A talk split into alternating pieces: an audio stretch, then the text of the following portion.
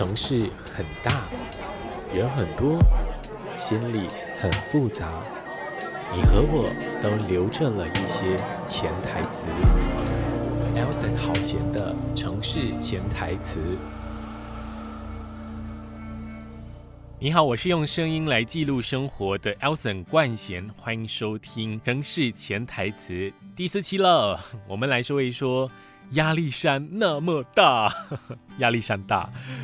从小啊，就是对很多人来说一定会经历过的，在考试的时候，总会觉得很不自在。总会觉得心里有那么样的一点负担，因为别人对你有期待，压力的来源呢，往往都好像是别人给我们添加的一点点的负担。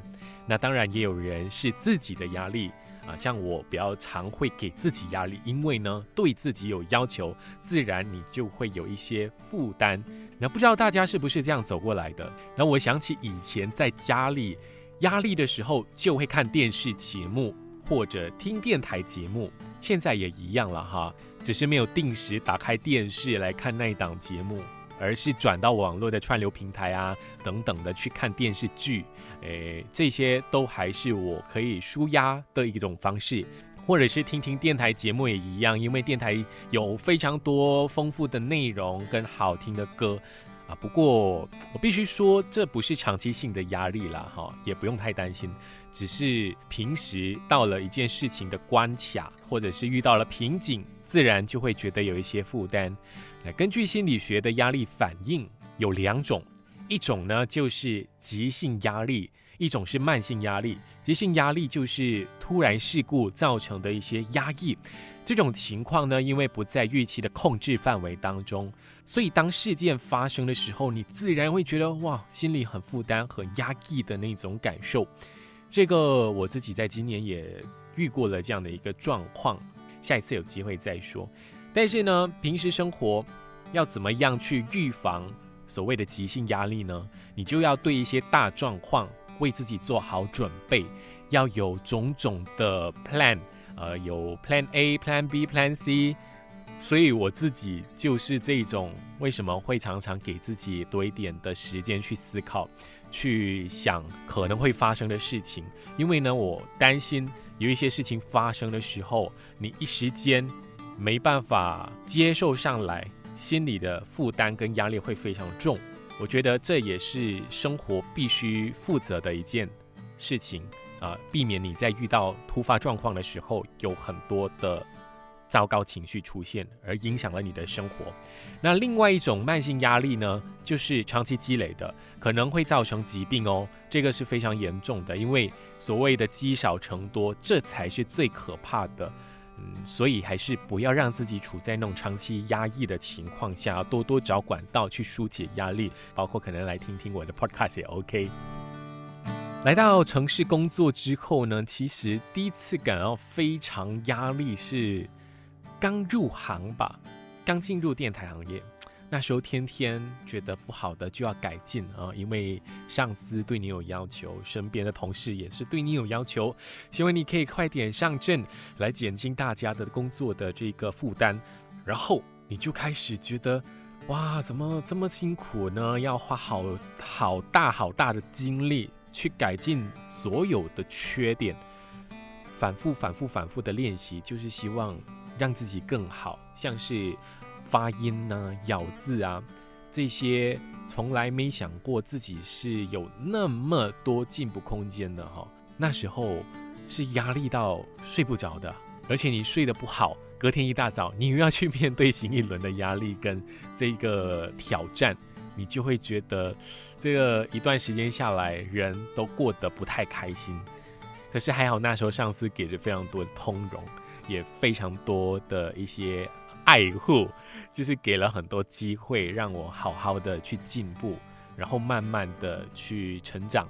他就说了一句：“慢慢来比较快。”那听了这一句之后呢，我开始有所领悟，就是很多事情你急不来，你必须要一步一脚印的走下去，而且呢。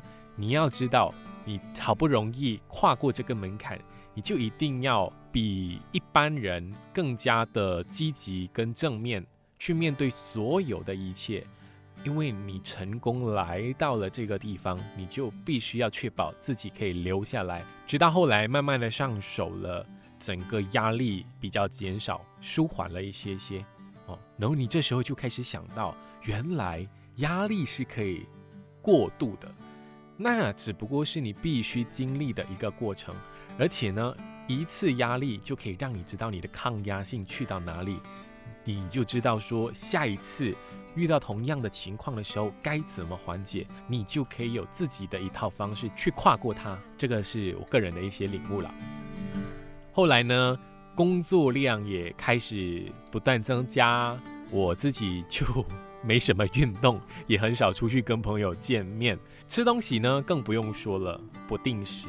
因为工作班表可能不一定，然后有时忙起来你就会忘了吃，或者是忙起来你就会比较迟才吃，渐渐的吃东西都有压力了，吃了你会觉得很后悔，罪恶感有点重，觉得在这种没有运动，然后吃不定时的情况下，体重不断的增加的情况下，你吃东西好像是一种罪恶，对不起自己的那种感觉。我曾经一度对吃东西是已经厌倦了，从来没想到喜欢吃东西的我对吃饭都会有压力，甚至呢，我吃饭都需要看戏或看综艺节目来陪伴，至少还可以有一些时间是不用去思考工作以外的东西。这就是不懂是一种逃避还是一种方式呢？而且呢，之后吃东西的时候会花很多时间去考量。诶，吃这个东西会不会卡路里太高啊？这个会不会怎样啊？会不会怎样啊？啊，还有同事请吃的时候，其实我很多时候都会想一想，诶，这样子吃会不会不太好嘞？再吃下去就很胖喽。